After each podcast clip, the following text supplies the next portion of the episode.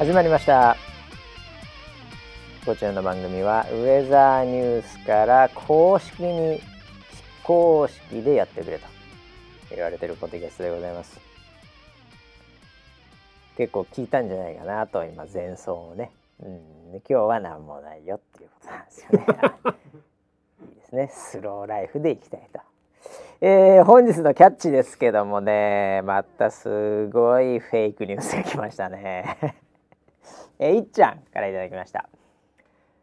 ワクチン3回目副作用のため 38.6 度の熱がありましたが、ウェザーニュース NG を聞き終わった後は 37.2 度に下がってました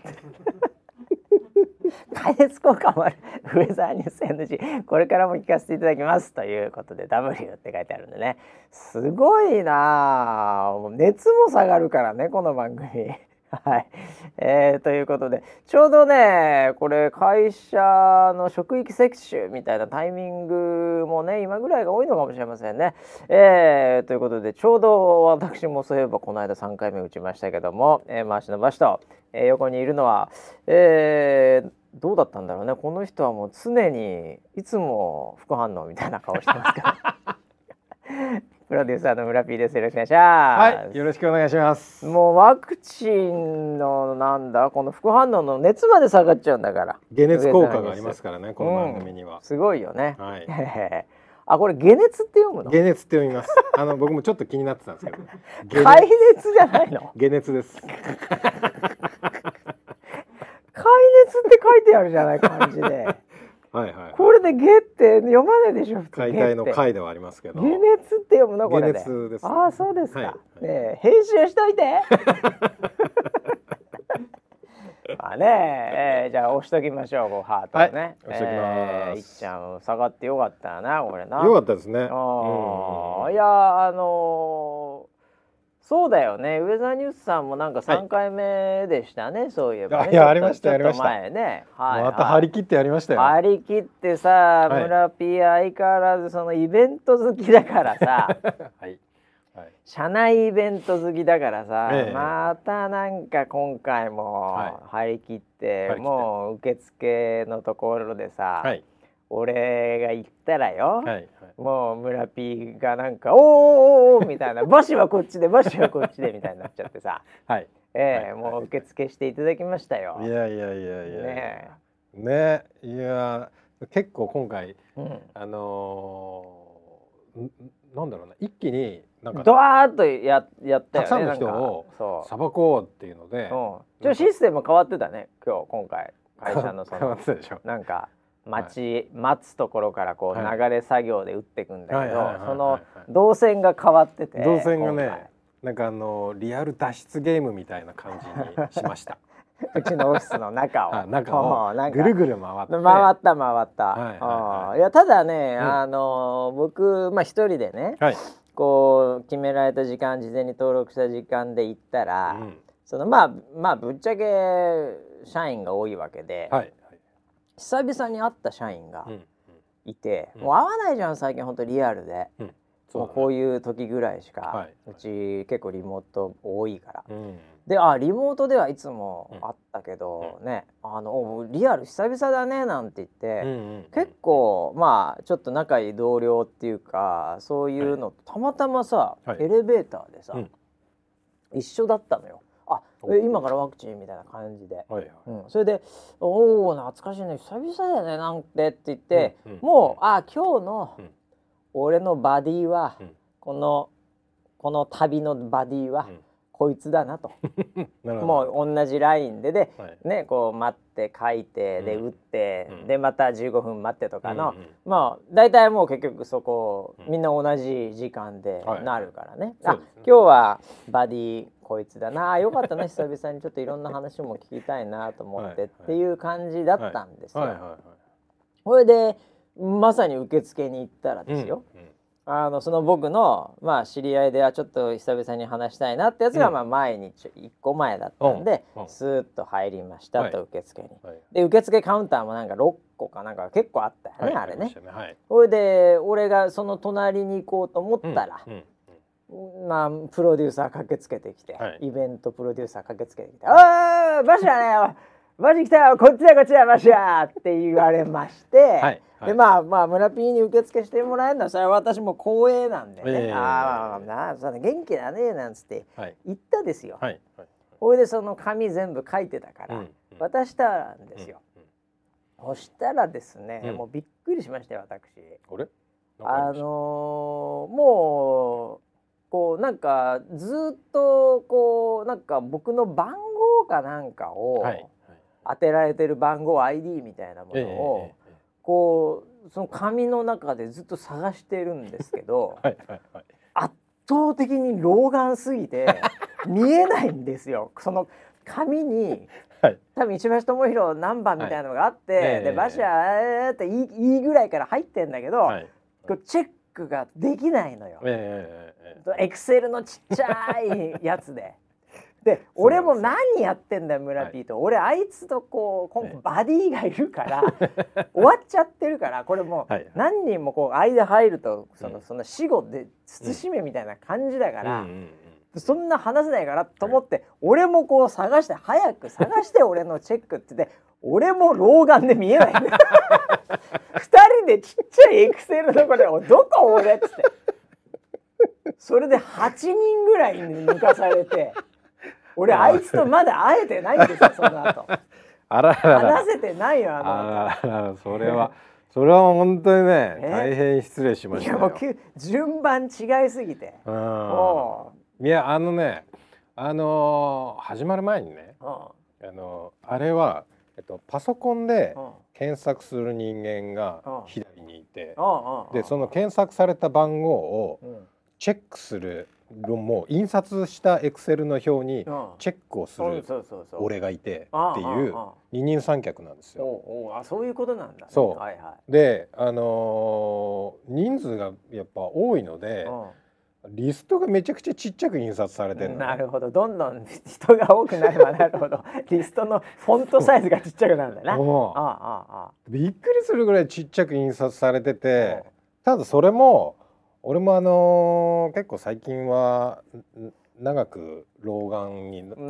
う、長いからね患ってるんでそりゃでも結構こうやり方慣れてきてて一回老眼にフォーカスを合わせちゃえば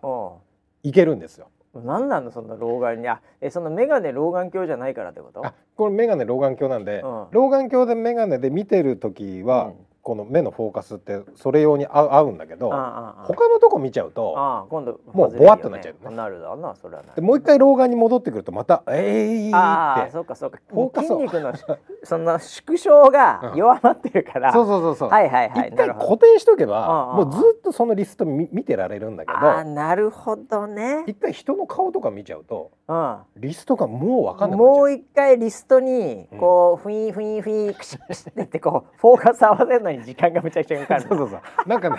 オートフォーカス壊れた例のある分かるな分かるほんと壊れてたもんあの時だから全然石橋がどこにあるのか分かんなくなっちゃう全然石橋探せないのよ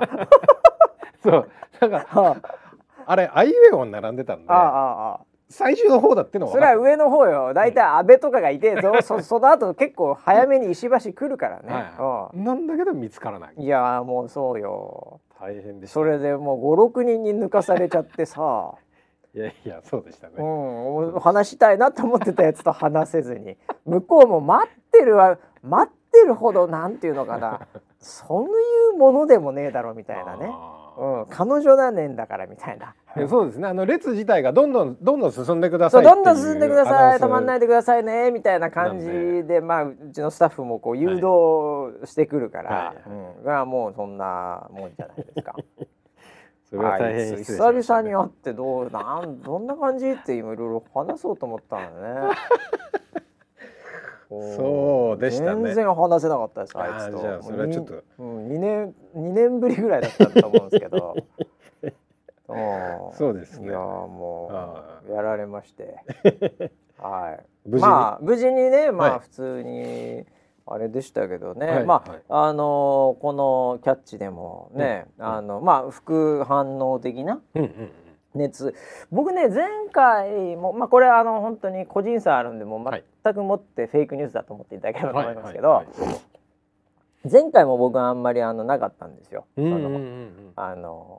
副反応的な幸運にも、はいはい、でまあ3回目ってなんか収入量が半分ぐらいになってるじゃないですか。お、そうなんですか。少なくなってる。あれ知らないんですか。あ、知らないです。そういう基本的なこと知らないんですか。僕先生から言われましたよ。打つ先生から。はい、この間どうでした。あ、僕大丈夫でした。はい、って今回ね半分なんでねあれですね。あ、そうなんですかってそこで僕も知ったんですけど。はい、ね、はい、いやだから。そりゃまあ、うん、半分ですから、うんうん、それはもう何かあっても半額、うんうんうん、50% オフだろうと、うん、全部、はいはい、っていう感じでまあなめてまして、うんはい、でなんか事前に寝る前とかに打ったよ、はい、当日の、うん、まあある程度なんか薬とかでやっとくといいというのもあったりするので、個人差にはあるとは思うんですけど。でもまあそんなのももう完全に忘れてましたよ私、うんうん、なのでもうそのまんまこうシラフで、うん普通にまさかのノーガードねもちろんノーガードでシラフでもうちょっとなんならもう忘れてたぐらい夜には、はい、寝る頃には、はい舐めてたんで、はい、で寝たんですよ、そしたらまあ前回もそんななかったんで、はい、まあでもちょっとなんかこうなんていうのかな、うん、熱っぽいまではいかないですけどなんかちょっとだるいなみたいなぐらいあったんですが、うんうんうん、今回ですね、うん、結果的には、うんまあ、前回の半分って言われれば半分かなって思うし、うん、前回とまあ同じって言われれば同じぐらいかなっていうぐらいのこうなんかちょっとした、うん、ちょっとしたこう反応なんですけど、はい、なんで僕結局そんなないんですけどなんだろう体がね、うん、やっぱりこう覚えてんのか何なのかこう蘇ってきたのか何なのか分かんないんですけど、うん、寝たら、うん、戦う夢ばっかり見るんですよワクチンと違うワクチンと戦うとかもう意味が分かんないじゃないですか。意味わかんない。その映像ビジュアル的にもよく分かんないじゃない演出的に分かんないじゃないですか、はい、ワクチンどんな形で何で戦うのみたいな最初に埋めたもん勝ちみたいなよくわかんないじゃないですか、はい、殴ったら勝てんのみたいなそうでもないみたいなはい、はい、じゃあそれはもう普通に戦ってるんですよ。何と戦ってるの？普通にキックボクシングとかあ、はいはいはい、キックボクシングで戦ったりなんで戦ってたかな何かもう、うん、その砂漠の中で走る競争みたいなちょっとわからないそのなんか特別ルールで戦ってるとにかく誰かと戦ってるんですよ。おいおいおいその夢ばっかり見るんですよ最初寝て何、はい、かの表紙に僕あんま普段一発で寝て、うん、途中で起きないんですけど、トイレかなんかで起きた時に、はい、あれなんか俺戦ってる夢見たな、まあ、その時はなんかそれぐらいだったんですけど、うん、朝起きた時も、うん、おっと思って、うん、戦ってたな俺夢でってあっと思ってこれ俺なんか副反応なんかそういうのでこう体で戦ってるみたいなイメージをもうかなり自分の中で持っていて、それでこう夢の中で戦ってたのかなと思って、はい、なるほどね。だから戦う夢を見ました僕は。それが反応でしたね今回3回目。やっぱり体は分かってるんだね何かが入ってきたぞと。ああそうかもしれない ねだから無駄な何かの攻撃してきてると。そう、うん、それは正しいですよ認識としてはそうですか。それが入ってきたやつに戦うためにそういうの抗体みたいなのができていくわけですから。そうかもう心までもういってるわけ副反応が脳までもうだから脳がまあそういう意味ではなんかこう細胞1細胞1細胞DNA レベルで俺はやっぱり戦ってるっていう意識がやっぱりあったんだよね。戦ってたんだだから俺やっぱり本当に天性のファイターですねこれは。いやだからちょっと笑っちゃったもんね。だからだから俺戦ってる夢ばっかり見てたのかなと思って翌朝ちょっと笑っちゃった俺もう。まあなんで僕はそんなに大丈夫ですよ。まあ村 P は相変わらずいつもね。僕はもうダメ系だもんね。なんでしょうねリアクションが大きい方なので体もリアクションが大きいね。確かに体もね、もうなんか入って、もうなんか入ってきたみたいな感じですぐ反応しますから、ね。ああ、いやでも若いっていう可能性もあるんじゃないの？え、若い人は反応するんですか？いや、そういうふうに言うのが、確かに、まあ説としては有望よ、というのもあり、結構、はい、かなりの年配になると、うん、なかなかその辺も出てこないっていうのは、これは結構一般的にデータ的に言われてることなんで、はい、まだだからマジも若いってことでいいんじゃないの？まだまだ僕もファイターだった、まだ感じですね。ファイターかどうかわかりません。まあそうですよ。いやいやいや、戦いまくりましたよ。戦いまくりましたか。はい。はい、もう一日で終わらなかったです。戦いがすごいですね。はい。ああ、じゃあもう。こう長期戦になってたんだ。もう張り切ってウェザーニュース NG 見とがよかったね。ああ、そうだね、それ聞いておけば。でも僕ここまではネタ上がってないですけどね。ああ、なるほどね。そうだね、この方結構上がってるもんね。まあこれ人それぞれだからね。そうですね。だからまあそういうことで、うちもだから翌日、うちでまあ弊社も翌日は結構ね、もう休日モードみたいな。天気良くてよかったね。そうでしたね。天気いい時の方がいいよね、これね。はい、ということでね、いろいろと、はい、ありますけど、1週間いろいろありましたって感じですけどね、はい、なんだろうね、まあとにかく、まああれですよね、3.11 これ11年、11年ですね、ということでね、まあウェザーニュースライブなどでも特番などやってますけどね、まあ今一度、まあ減災訓練みたいなね、そういうのもやってましたけど、はい、今一度ちょっともう一回家の中チェックしようかなっていう。僕は会社の時も何度も多分毎年行ってるかもしれませんけど、はい、会社に当時いて、で遅い昼飯を根頃武史という男と食いに行く時にガタってきたっていう外で、まあ万が一中の万が一ね、本当になんかあったら、最後根頃武史って俺本当にきつかったなとよかったです、本当に幸運にも。いや、あいつ体でかいから安心できると思う。ラガマン、もうでもね、当時からもうすでにちょっともう、足腰弱ってたからね。あ、そうですか。現役時代からはやっぱり。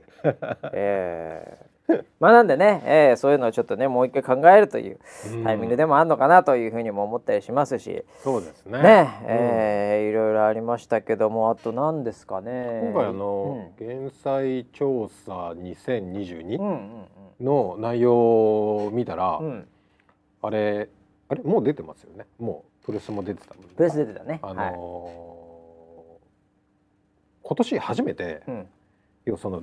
非常食の備蓄。はいはいはい、どれぐらいですかっていうのを継続して聞いてたら、今年初めてその平均が3日を超えたんですよ。上がったっていう。そう上がった、でよく言われてるのが、その要は非常食ってどのぐらい分、その要はなんだろう、備蓄しとけばいいですかっていう話で、72時間って言われてね、医療現場で、そう命のその選択じゃねえや、そのリミットがあるのがその72時間だと。まずはそこまでこう頑張ろうと、そう頑張れるようにっていうので3日っていうふうにされてるのが、今回そのサポートの調査でもうみんなその3日できてますっていう人が多かったんですよね。はい、これはもちろんそういうのをね、ウェザーさん言ってたっていうのもあるのかもしれませんけど、いや僕もパッと感じるのは、まあ、この、まあ去年も一昨年もかって言われりゃそうなんだけど、またそれこそこのワクチンの話じゃないけど、コロナ禍において、やっぱりリモートとかね、なんかそういうなんかまあこう買いだめじゃないんですけど、なんかある程度こうね、外出なくても大丈夫なものっていうのをなんかこうずっと持ってた感みたいなのあって、僕もなんかだから水とかも、なんとなしにこうなんかいっぱいドンといつもあの場所にあるみたいなのとか、米とかさ、だからいつもあの場所にあるっていう、まあ私洗い物大臣なんでそういうところも詳しいんですけどねなるほど、はい、なんかそれがちょっと、はい、なくなりつつあると、うん、ああじゃあ買いに行こうかなっていう、うんうん、結構なんかもうルーティーンが完全にできちゃってて、うんうんうん、前までは結構その辺リモートとかでもなかったし、うんうんうん、なんか気づいたらねえみたいな、うん、おおなんだよっていうぐらいの感覚が、うん、なんかルーティーン的になんかその辺が安定供給されてるんで、うんうんうん、だからそういうのも関係してるのかもしれないね。そうかもしれないね。常に備蓄というかそのローリングストック的な、うんうんうんうん、まあこんだけねいろいろあるとなんかそんな感じにもなっちゃうのかもしれないな、うんうんうん、まあでも結果的にはねやっぱり日本に住んでる限りにおいては地震絶対来ますからね、そういう状態になってるってのはいいことですけどね、みんなね、うんうんうん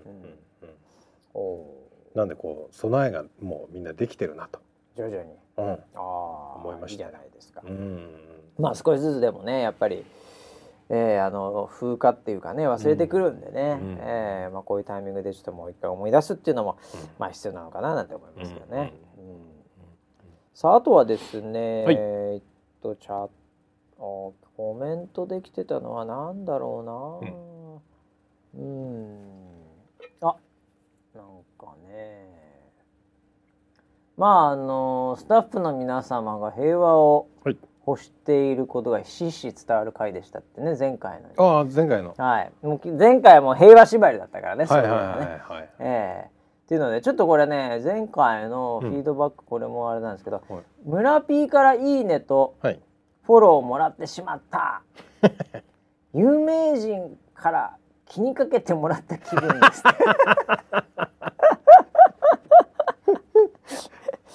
有名人から気にかけてもらった気分いい番組だねこれ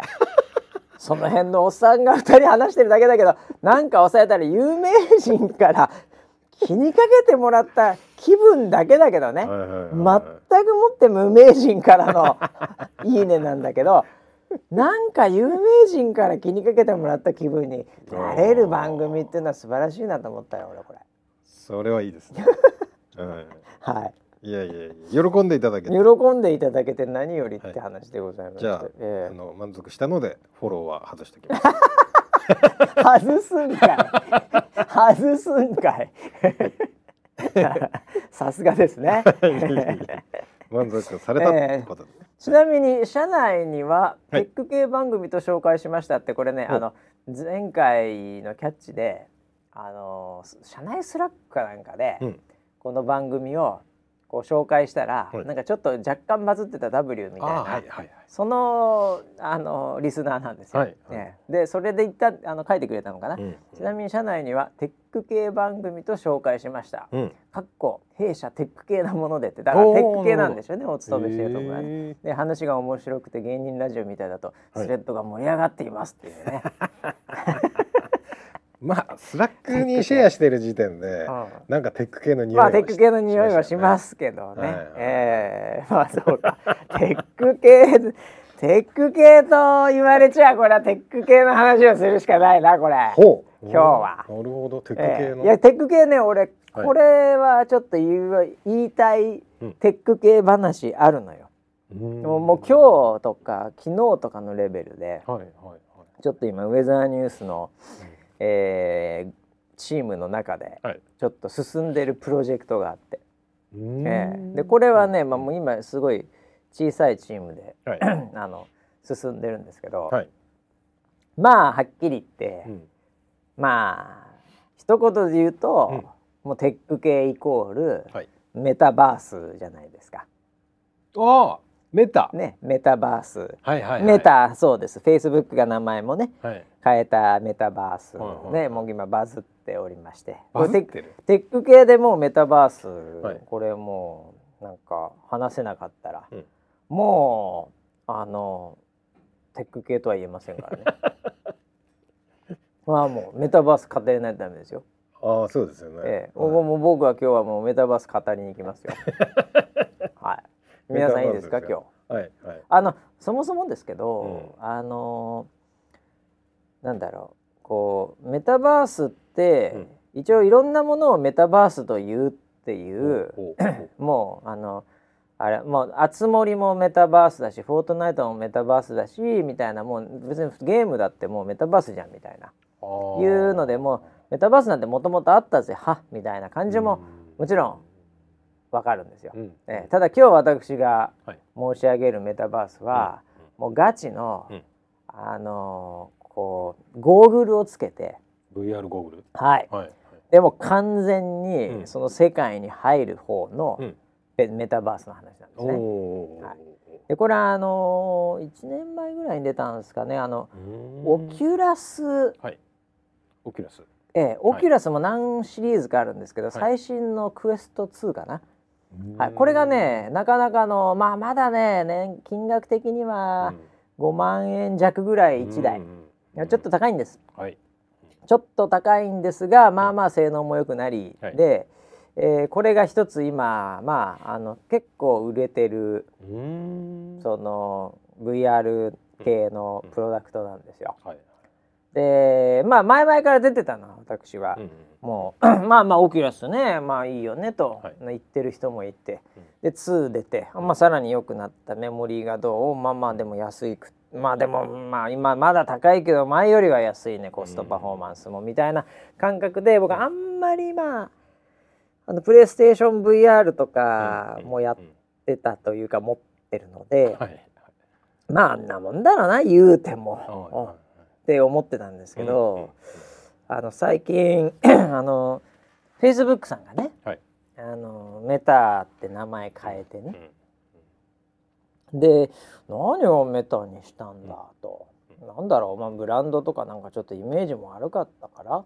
にしたのかなみたいな感じでなった時はちょっとざわついたぐらいだったんですけど、はい、実はその後にですね、メタショックと言われるメタショック、はい、決算がありまして、はい、それは何かというとメタに変えて、その後決算って、まあ、企業の成績ですよ、それをまあ定期的に公開企業なんで、はい、こう成績を言うんですけど、その時にまあ予想よりいまいちだったので、株価がむちゃくちゃ下がって、で日本円で時価総額という企業の、まあ、企業を買うとしたらいくらみたいな、まあ価値を、示すお金があるんですけど、まあ、株価に連動してその分その時価総額も下がるんですけど、はい、日本円で29兆円とかもなんか1日で下がった時価総額の記録ですみたいな、アメリカのみたいな、なんかもうそれぐらいドッカーン下がったんですよ。でなんかそれがやっぱりアナリストの予想よりいってないとか、僕が結構その下がった時に、見た時にああそうきたかと思った、ちょっとの驚きは、この業界で MAU とか DAU とかっていうことが、言葉があって、DAU っていうんですけど、デイリーアクティブユーザーっていう、1日にまあ何人使ってますかみたいな指標が、まあ、一般論としてそれがあるんですね。それがね、初めて今回その去年その同じ時期と比べて下がったと。初めてなの。これまでずっと1日に使うユーザーっていうのが増えてたと、Facebook が、でも下がったんですよ今回初めて。でこれはその辺の、なんかどっかの会員が下がったとか、来場者数が下がったとか、なんかそういうものとちょっとだけこの Facebook の下がったというのが、こうちょっとだけ重い、もうちょっと結構重いっていうのが、Facebook とかってソーシャルネットワークってね、こうみんなつながってるじゃないですか、なのでこう伸びる時ってむちゃくちゃ伸びんのが早いんですよ。僕が結局村 P にとつながって、村 P がまた昔の彼女とつながってみたいな感じで、こうブワーってこうネットワーク効果って言うんですけど、なので村 P の昔の彼女がまあ今の奥さんとつながってみたいな感じで、もう怖い怖いぐらいにつながるのが早いのよ。やばいやばい。でもそれって伸びてる時は伸びてるでいいんだけど、うん、これ下がった時っていうのは、うん、下手すると、うん、あの人が辞めたから俺も辞めようとか、うん、もうあの人も使ってないから俺ももう使うのやめようっていう逆のマイナスのネットワーク効果が来る可能性があるので、はい、下がる時にも結構なスピードで下がる時があるのね、うん、ね、というのもあってアナリストとかも、うん、おって多分なったと思うんですよ。なるほど。いよいよもって Facebook 来たかこのタイミングがみたいな、うん、っていうのでやっぱりこうなんかなったんですよ、うん、でそれを僕は見ててあなるほどなと思ったんですけど、うん、その決算発表の前にもうメタに変えてるんですね、うん、なるほど、社名を。 なので Facebook 分かってたんだと思うんですよ、今から思えばマーク・ザッカーバーグは。なるほど、ね、マークちゃんは、はいはい、Facebook の名前でいくよりも、うん、Facebook これから伸びないっていうかもうこれ多分このカーブで一回下がるんで、うん、これまずいなと、うん、これ株価20兆ぐらい下がるかもしれないと、うん、なんだこれもうメタでいくっていう方向性を出さなきゃ、うん、逆に言うともう出してそっちで儲けなきゃっていうので社名変えたんじゃないかなって僕は後から思ったんですけど、うんまあ結果的に29億下がったんで結構予想より下がってるかもしれないんですけど、まあわかりません。まあ彼は天才なんで、はい、もっと飛び抜けたすごいことを将来見てるかもしれませんけど、うん、まあいずれにしろですね、その決算でそういうのがいろいろ出た中で、うん、逆に新しい発見は、うん、そのメタバース系の事業に対する売り上げっていうのも、うんまあ、もう会社メタですから。うんFacebook とかの売り上げ、まあ、広告の売り上げこうとか、はい、でメタバース系の売り上げこうって言って今回初めてそれも数字として出してきたんですね。ピーン、ピーンと私来まして、ピーンと来た、はいはいはい、で Facebook 下がったのは、まあ、まあまあ別にいいですよ、僕もそんな使ってないしね、はいうん、お、うん、そこの数字出してきたなと、うん、これはですね、うん、これマーク・ザッカーバーグ本気出すのと、うん、一回数字出しちゃったら、うんそれ今度下げるのを見せれないじゃないですか、うんうん、もう Facebook が下がったみたいなところで、はい、メタも下がったとか言った瞬間に、うんうん、もうこれ会社名背負った本事業下がってるみたいな、うん、これはもうきついと思うんですよ、うん、これ絶対上がるぞと、ここは、はい、この売り上げ上げてくるぞと、うん、つまり投資をするぞと、うん、いいプロダクトを出してくるぞと、はい、よしと、うん、皆の衆と、うん、チームの皆さんと、うん、これはもうメタバース、オキュラス、バイフェイスブック、買おうと。お最初ね、株じゃない株じゃなくてプロダクト学ぶものがあるはずだと思って、はいはい、これでもうこれはちょっとなめてちゃいけないんで、うん、今この瞬間、この後もどんどん新しくなるだろうけども、うん、今この瞬間値を知っとくの意味あるよと、うんあの時こうだったよね、今もうすごいよね、これだけでもやっぱり価値があるんで、うんよし今この瞬間買いだっつって、うんうんうん、結構 20,30 代買っちゃおうかなと思ったんですよ。おで僕値段知らなくて、はい、2万ぐらいかなと思ってたんで、なべさんもう最近下がったんじゃねえかなと5万の結構高いね、はいはいうん、そしたらさすがですよ、うん、力入れてますよ、うん、今までだったらそういうので、まあ、諦めたり、まあ、気合い入れて買っちゃったりして、うん、みたいなところだったんですけど、うん、なんかねレンタルっていうのをもうやってんです、日本でも。レンタル？うん。そのオキュラスっていうね、はい、そのゴーグル、VR のゴーグルを法人に、うん、もう要は会社にレンタルしますせっていうのがある。うん、ああ、なるほど。なんか1万円かどこか1ヶ月かそれぐらい分かんないけど。はいうん、でまあまあそれでもまあまあ高いけど、うん、でもああいうのってさ、うん、ガチで間違ってさ30代とか買ってさ使えねえなこれっつったらさ会社のどっかに置いとかなきゃいけないじゃないですか。そうです ね資産ですかね、はい、資産シール貼って大変じゃないですか、はいはい、そういうのもあったりするんでやっぱりみんな現場も含めて腰引けるじゃないですか、うん、これ滑ったらどうしようかなみたいな、うんね、それでレンタルっていうのがあるから、うん、でレンタルっていうので、まあ、とりあえず10代ぐらいでやってみたらっつって10代レンタルしたんですよ、はいはい、これでですね今、うん、みんな、うん、そのチームのリーダーとか、うん、そういうやつらがそれをつけて、うん、でたまにこうVR酔いとかで、うん、うん、なんかもうちょっとゲロとか吐きながら吐いてはいないけどそういうので得意不得意とかもあるからねあれ、それで今ちょうどその、まあ、会議システムがあるの VR の会議システムが、それ無料で Facebook が作ってるやつがあるんですよ、オキュラス向けに。それをねみんなやって、それでちょっとなんかミーティングをやり始めたの。今日はその話をしたいと思います。長い。終わったのかと思った。これから始まるのね。長いよ。テック系だもんだってこの番組。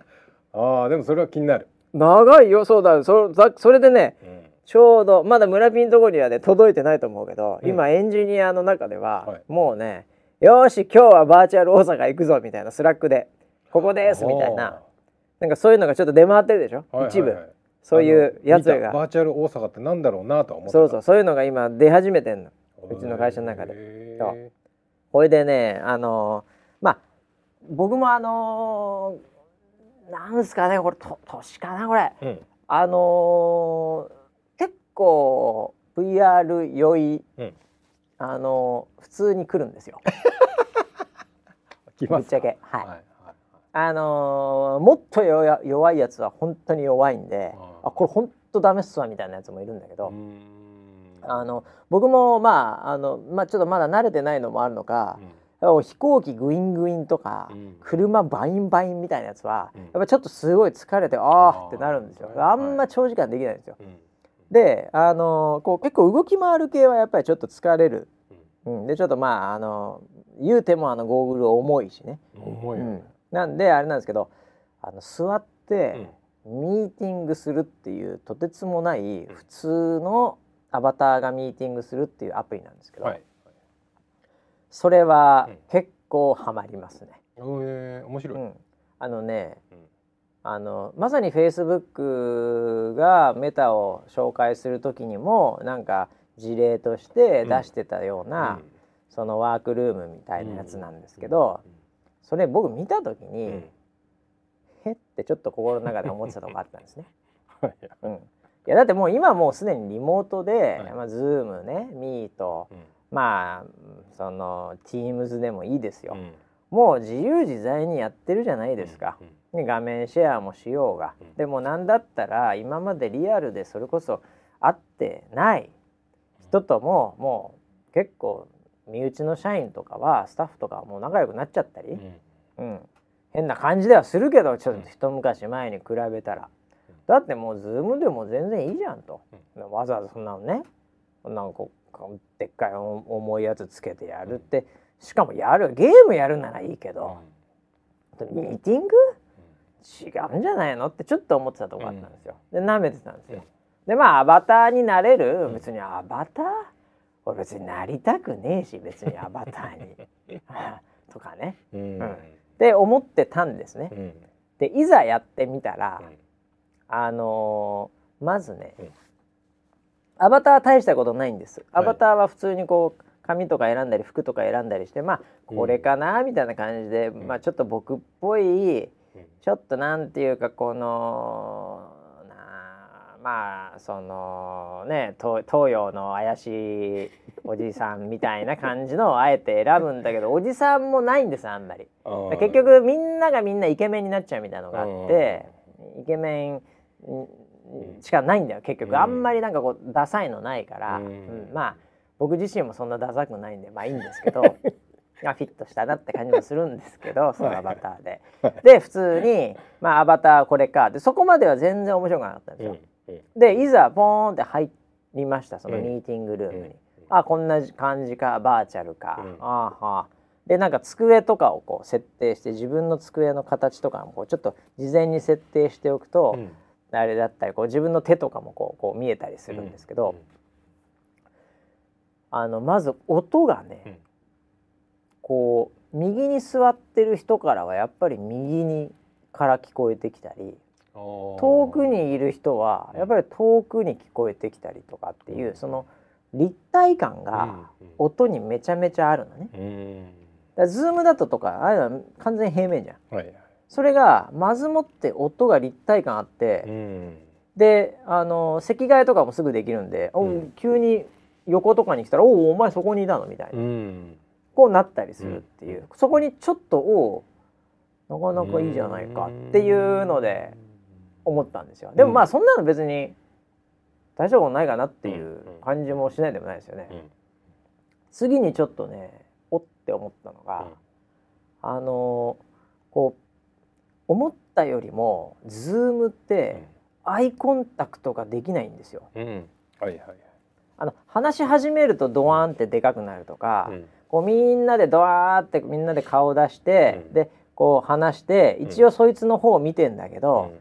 そこの画面上にそいつが右上だったら結局右上見ちゃうんで、うん、相手からしてみるとバシさんずっと左上見てる顔して俺と喋ってんなってなっちゃうわけじゃないですか。はいはい、だからやっぱアイコンタクトするってなかなかやっぱ難しいんですよ。ある程度の人数になってくると1対1ならなんとなく、とはいえでもちょっと下見ちゃうんですけどね、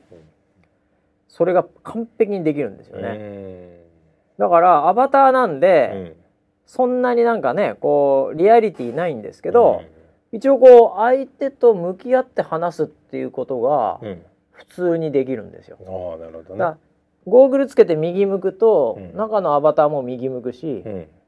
あとうなずくとうなずくし、うん、とかね、そういうのができるんで、あ、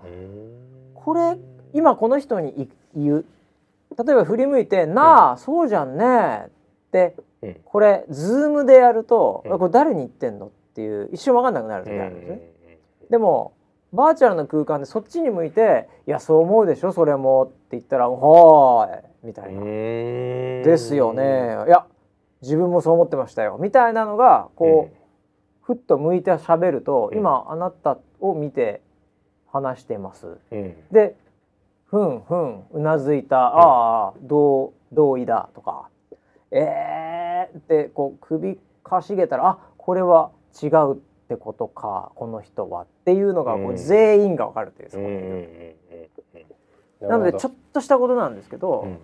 その辺のこうダイレクト感がこう、うん、いいんですよ、うんうんうん、で一番僕が感動したのが実は仕事してる時って、うん、パソコンを置いて仕事して会議したりするじゃないですか。会議中パソコンカタカタカタカタやったりするじゃないですか、うんうんうん、なぜならそれでだってさこれでちょっと待ってねここ見てみるととかっていうのもあるじゃないですか、うん、なので結局資料とかウェブサイトとかググったりしながら会議することってよくあるんですけど、うん、それできねえなと思ったんですよはい、はい、っていうかできないじゃないですか。できないですよねそれは、うん、普通に考えると、うん、それがですね、うん、よく考えてんですけど、うん、できるんですよ。えできるバーチャル上で自分の、うん、例えば僕だとこれ MacBook 16インチって仮にあったら、うん、それ選ぶんですよ、うん、でかつこの、Mac の中にそのミラーリングのソフトウェアを入れとかなきゃいけないんですけど、はいはいはい、それを入れて起動しとくと VR 上で僕と全く同じ MacBook の大きさで、はい、かつキーボードが VR 上に描かれちゃってるんですよ自分の机の上に。でそれを自分のパソコンリアルであるじゃないですか、はい、本当に置いてるパソコン、はい、それずらすじゃないですか、はい、そうするとそのずらした状態も認知して、うん、VR 上のパソコンもずれるんですよ。何言ってるかっていうと VR 上なんですよ、うん、見え方は、はいはい、でも自分がリアルで置いてるパソコンと同じ状態になっていて、うん、VR 上の画面に、うん自分がまさに今出してる画面のミラーが来てるんで、うん、本当に VR 上で変な手、うん、VR の自分の手が、うん、VR の MacBook のキーボードを打ちながら、うん、VR のそのディスプレイに、うん、まさに今リアルで動いてる自分の MacBook のアイコンとかウェブサイトとか、うん、メールとかが見えるんですよ。これねちょっと言ってること難しいかもしれないですけど分かりますいずれにしろ、うん、ゴーグル一度も外さずに、うん、自分のパソコンをその場で見れてるんですよバーチャルの空間の中で。それは正しく動いてくれてんの？ちょっとディレイあるんですけどでもねそんなにそれで高度なことしないんですよね。ミーティングしてる時ってちょっとウェブサイト見るとか、うんなんかそんなことちょっとニュース記事読むとか、はいはい、その程度なんで、うん、まあまあニュース記事が読めんの VR ゴールしてて VR ゴールそうの中に出てるのだって自分のパソコンで今リアルのパソコンで映してる状態を全部ミラーリングしてくれてるから、うん、VR 上に VR の方にそのゴーグルの方に送ってるからその信号、はい、でもっとすごいのがね、はい、村Pなんか老眼でしょ、うん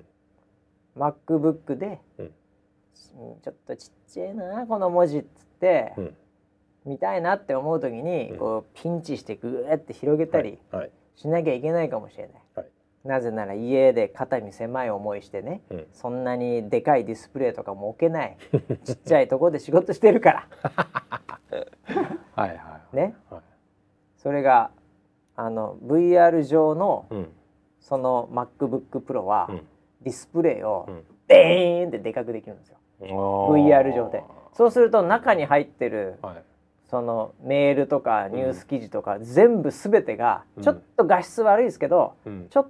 と伸びちゃいますけど、うん、でも読めます全然、うん、ベーンってでかくなるんですよ、うん、なので自分のパソコンのディスプレイサイズよりも、うん、キーボードは同じサイズ、うん、なんだけどバーチャル上で見えてるそのパソコンは、うん、もうでかい画面で見えるんですよ。じゃあこれからモニターいらないんじゃそれで。そう思うよね。でそんなことを考えてる人が実はいて、また別のアプリではですね、うん、2個モニター置きたい人っているじゃないですか。ああかっこいいね。僕いらないんですけど、絶対いらないんですけど僕は。でもね仕事するときに2個とかね、はい、3個とか欲しい人いるんですよ。はい、でもあれ、うん、自宅で2個3個置いたらお母さん、うん、怒りますよまあね、うんうん、ねひろゆき何買ってんのっつって下の名前で呼ばないでいやね奥さん怒りますよはい、はい、あなたっつって、うん、使わないでしょそんなのっつって、うん、スワイプしてあんた一つの画面で頑張りなさいって言われちゃうはい、はい、ねそれ買う必要ないんですよ、ね、また VR 上でそういうねディスプレイを増やす、はい、ミラーリングしてディスプレイを増やす、はい、そのアプリもあって、まあ、無料だと2個とか3個なんかあるんですけど、うん、それだから VR でメガネさえかければ、うん、自分の中でしょっぱい昔のちっちゃいディスプレイにもかかわらず、うん、そのマシーンさえちゃんと生きてれば、うん、ディスプレイ3つでも4つでもできるわけですよ。はあVR 上のワークスペースでは拡張がやばいっすね。そう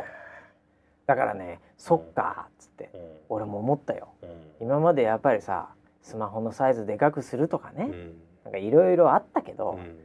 その目の方をハックしちゃえば、うん、スマホはちっちゃくても、うん、目の方をちょっと狂わせて、うん、でっかいものをこの上に置いちゃえば、うん、それででかくなるっていう、うん、ハードウェアいじらず、うん、目をハックするっていう、うんこのパターンは確かにあるなと思って、うんうん、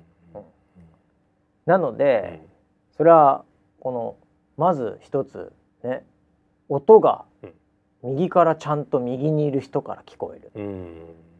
で左にいるやつを見て、うん、その人に向かって喋ればその人がうんとかはーとか反応してくれる、うん、かつパソコンを使いながら会議ができる、うんすごいなと、うんええ、その自分が見てる例えばネットとかは他の人も見れちゃうのかな、うん、それができるんだなまたもちろんできるよ、なのでスクリーンシェアみたいなその会議室の中で、うん、ちょっとこれみんな見てっていうのもできるよ、うん、それもできるよ。でシークレットに見たい時もできるのか。シークレットっていうのはそのちょっと今日の会議つまんねえなちょっとネットでも見るかなみたいな。それも全然できますよ、うんうんそれをシェアさえしなきゃいいだけだから、はいはいはいはい、すごいなんか面白い、うん、現象が起きまして、うんうん、なんかいろいろな席が選べるんですけど、うんはいはい、1人が前に立って、うんまあ、先生みたいな感じで黒板まではないんだけど、うんまあ、そこにスクリーンがあって、うん、でそれをみんなで聞いてますモードみたいのができるんですよ、うんはい、で 7,8 人でこう席についてなんかこう学生みたいな感じで先生の話を聞く学生みたいなモードの席ができるんですね。うんうん、でそうすると自分はどっかにこう座ってるわけですよ。で一人先生みたいなプレゼンテーションする側はもう向こうにいて、その人から見るともうみんながこう座ってるわけですよ、はい、であれって新しい人間入ったりするとポンっていきなり出てきたり、うん、いきなり消えることもあるんですね、うん、でみんな最初はさ、うん、なんかお前のアバターあれだなみたいな、うん、なんかすごいそのこうリアルに寄せる人もいれば、うん、ちょっとなんかすごいこうもうなんか不良みたいな、もう絶対会社ではこんな格好できないみたいな、なんかもうパステルカラーでレゲエのなんかもうなんか入れ墨みたいなのとかもちょっと可能な限り荒れるみたいな、はいはい、可能な限り色を変える髪の毛をとか、はい、肌の色も変えるみたいな感じとかで、やっぱり結構みんな結果的にはアバターを作ると、うん、その僕ぐらいですよ、うん、素朴に自分っぽいのを選んでんの。なるほどね、うん、で僕もう黒の普通のシャツみたいな、で黒のズボンみたいなので、うん、まあそれはバシさんっぽいっちゃバシさんっぽいみたいな、みんななんかすごいんですよ、うん、もうなんかもう何が何だか分からない、イヤリングとかもうすごいジャラジャラみたいなのとかもちょっとあって、うん、でそうするともうその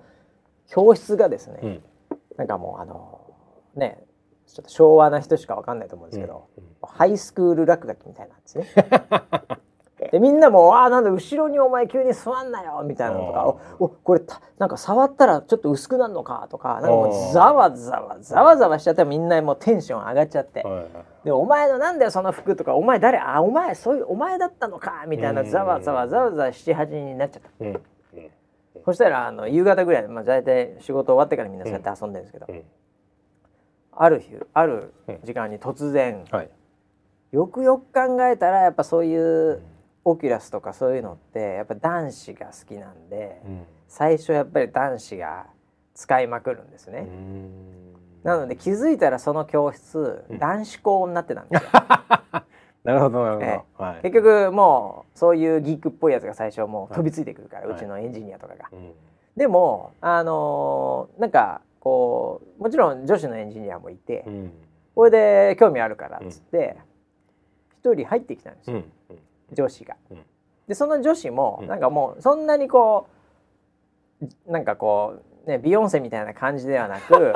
本当に素朴なこれなんだデフォルトの女子いわゆる女子みたいな素朴のなんかこ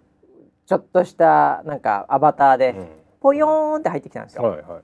それがそのハイスクール落書き的な男子校の荒れた中でうるせえな叩くなよとかじゃんけんとかやってるやつでポヨーンって真ん中に来たらみんな女子が入ってきて自分たちの仲間なんですよいつも進むやってる女子なんだけど女子が入ってきた瞬間におお女子入ってきたってびっくりして男子校に一人女子入ってきたみたいな感じになってものすごい浮き出しだったんですよなるほどねいつものズームに、はいはい、そう彼女がポーンって入ってきてもう全然、うん、あお疲れって終わるんだけど、うん、その状態で、うん、女子のアバターで素朴な女子がポーンって入ってきた瞬間に、うん、すっごいざわついたんですよ。なるほどかなりもうなんか リアルなんだな。結局ね一言で言うとリアルに近づいてることの楽しさなんだよね、はいはいはい、そこが、うん、そうそれは楽しいな。だからねあれは結構僕は、うん、なんだよズームでいいじゃんって思ってたんだけど、うんうん、なんかそういうちょっとした機能を見て、うん、あこれはうんちょっとあるなっていう、うん、面白いなこれっていう、うん、で本当にね今日も普通にミーティングして実はディレクター陣も、うん、さっきミーティングしてたんですね、うん、その中で、はい、何のミーティングかというと、うんうんまあ、3ヶ月に1回の、うん、ガチの評価ミーティングだったんですけどあーわーメタでチーム内で、メタで、はい、もうどうせならもうこれメタでやろうっつってで、まあ、4,5 人のグループで、はい、でやって、うん、で、まあ、結構笑い止まんないんでなあんまりそういう真面目にできないとデメリットもあるんですけど、うん、まあ勘太郎さん曰くですね、うん結局そのアバターになっても、うん、その目力みたいなものは結局伝わってくると。圧が感じるんだ。結局バシさんアバターなんですけど、本当にそこにバシさんがいるみたいで嫌です。ズームの方が良かったんだ。圧がズームの方がまだいい。なんかズームって絶対遠いこと前提っていうのを認識あるけど、ほぼ 1.5 メートルぐらいしか離れてないんですよ、バーチャル空間においては。リアルではめっちゃ俺今日家から入ってきてたから、すげえ離れてるんですけど、でももうほんと目の前にいるような、声も近いし目の圧もあるし、で手の動きとかもやっぱり本人っぽくなっちゃうのが、僕はこれ癖で今日言われて気づいたんですけど、この今セーター着てるんですけど、なんか話すときに袖をちょっとプップッってこう上げて、こう話すっていうちょっとした癖があるんですけど、わかりますわかります。パンチ出しやすいようにです。まあまあそういうことなんですよ。ちょっとこう、やっぱりダラッとしてて欲しくないんですよ、この手首ら辺が。ちょっとやっぱり出しておきたいんですよね。これを VR 上でも完全にやってるんですよ。話しながら。ろくろ巻くように話しながら手をでこうちょっとこうやってやるんですよ。本気出して話すぞ今からって時に、それももうなんかもうガチのバシさんなんでちょっと嫌です近すぎてなるほどね。そういうところまでだからこう結局はリアリティでいってるので、それはそれでありかなっていう方面もあるな。なんかリモートでちょっと物足りなさっていうか、手が届かないなって思ってたところが、なんかちょっと届きそうな感じがするね。で僕は本当にね、結論はですね、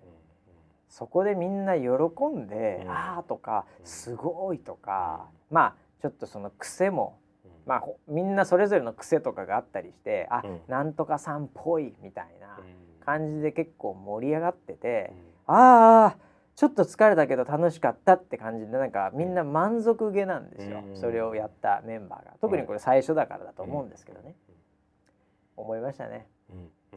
いやちょっと向いてね、話したら話が通じるとか、向いたらうなずいたとか、うんっていう表情がわかるとか、まあ目力の強さとか、まあその手をくっくってやる癖も含めて、やっぱズームではできなかったこのなんてことないこと、それがまあ本当なんでもないようなことが幸せだったあの頃っていうこと。ロード歌い始めちゃった。あ、わかりました。わかっちゃいました。あ、わかっちゃいました。そこのサビわかっちゃいました。はい。隠したつもりだったんですけどね。隠れてなかったですね。いや、なんでもないようなことが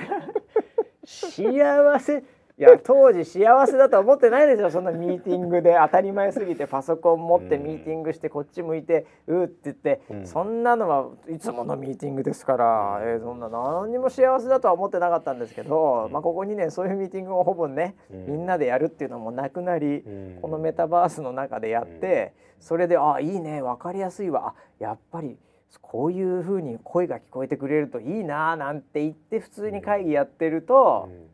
やっぱりロードですよね。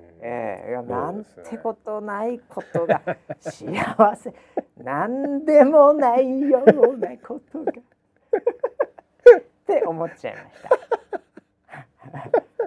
た。いやでもそんなもんだなと、なんでもないようなことがね、やっぱり意外に幸せなくなったらそれはそれでやっぱりね、あれは幸せだったんで、あれは貴重だったな、あれは楽しかったなってなるってこともあるんだなと、だからそこを再現するっていう意味でのメタバースっていうのは、意外にそれはあるか、そうかとは思ったね。なるほどね。いやこれは今やるべきだね。いやこれはもうぜひ。これ酔わない？大丈夫？村ピー。いやまあ酔った経験はありますけど、もまあ頑張るしかないよね。一番これに弱いのが、うんはい、須田博子っていう選手がいるんですけど、彼女車の中でペン拾っただけで酔うっていう、うん、もう大のドランカーなんですよ。なるほど。好きなサーフィン、ね、サーフィンでサーフィンやってんだけど、うん、いつも酔い止め飲んでサーフィンやってるっていうもう完全ドランカーなんですね。彼女はもう普通に、うんそのミーティングのルームの中でも、うん、須田博子は、うん、ほとんど自分で動いてなかったです。酔いそうなんでもう動かないですとか言って、ねはいはいはい、なんで向き不向きあるんで ね、まあ、あと慣れ不慣れあるんで、うん、あれですけど、まあ、村ピーもだからね、うん、乗り物酔いはないのでじゃあ多分まあまあ大丈夫じゃないですか、うんはい、そうですね。どうですか。いやこれもう今使える人はモテるね。あ、そうよ。モテると思う。モテる。そのねルームの設定とかできるやつちょっとモテるもん今、うちのチームの中でも。うん、でなんかその中での動きであったり、うん、仕草であったりっていうものを極めていけば、うんはい、これは完全にいける。もう僕もそう思ってまして、うん、僕結構もうメタバースにおけるプレゼンテーション、うん、掴みかけてるんですよ。ありますよ、ね、ここで手やってると映んないけど、うん、これぐらいのとこまで手をやれば、はいはいはいはい、このゴーグルが自分の手を認識してくれるからっていうのとか、だいたいこういう手の動きがいけそうだなとか、うん、ぽいなとかで、うん、もうほぼほぼ掴みかけてますね。あー、なるほどね。なんでモテると思います。これからこれモテますね。アバター変えていこうと思います。これからよりかっこよくいこうかな。いやそうだと思いますよ。だよね。うん、そうだと思う。いけんじゃねえかな俺と思っても。これいけますよ。うん、いやぜひだから村ピーもね、まあ、レンタルでちょっと一回使ってみるのもいいですけども、はい、個人で買っていただいてですね。はいはいでもう家で、うん、もう何でもできるんで、うんぜひ。買っていただいて、うんうん、でもうエロゲーかなんかでも楽しんでいただければと思いますよ。いやいやいやレンタル返すときに誰ですかこんなのインストールしたのみたいな話になるじゃないですか。それはね、はい、ちゃんと初期化する方法をググってやれば大丈夫ですから。そうですよね、はい、履歴は全部きれいに消しておきます。大丈夫です。 iPhone も一緒です、ね、初期化できるでしょ最後売るときに、そうですね、あれと一緒ですよ、ね、まあそれでちょっとね、もう遊びたい放題やっていただいて、うんそうですね、はい、面白いそれ、はい、もうこんな時間になって今日はもうテック系中のテック系でしたね。本当だ、確かにそうだ。なのでまあもうちょっとねこれ我々レンタルあるんで、うん、いろんな事件が起きるかもしれません、うんはい、ぜひ村 P の、はいはい、閲覧履歴とかはねちょっと、うん、うちのエンジニアに行って、はい、スラックでなんかそういう怪しいキーワードに引っかかったら自動的にスラックで飛ぶように村 P がまるまるAV ほにゃららみたいなのを 見始めましたとかね。あ、うん、なんとかゲームをやり始めましたとかを全部、ちょっとハックして吐き出そうかなっていう、うん、僕のもう脳内をシェアされちゃうわけですよね。 そうですね、はい、そこを完全に、性癖をハックされてしまいはい、ということでね、まあいろんな世の中でございますけどもね、はい、新しいなんか技術もね、進んではいますけど、うんもうまあなんてことないことが幸せでもね、うん、ありますので、ぜひ皆さんね、なんでもないようなことも大切にしながら、はい、また1週間後にお会いしましょう。はい、それではまた来週お楽しみに。はい。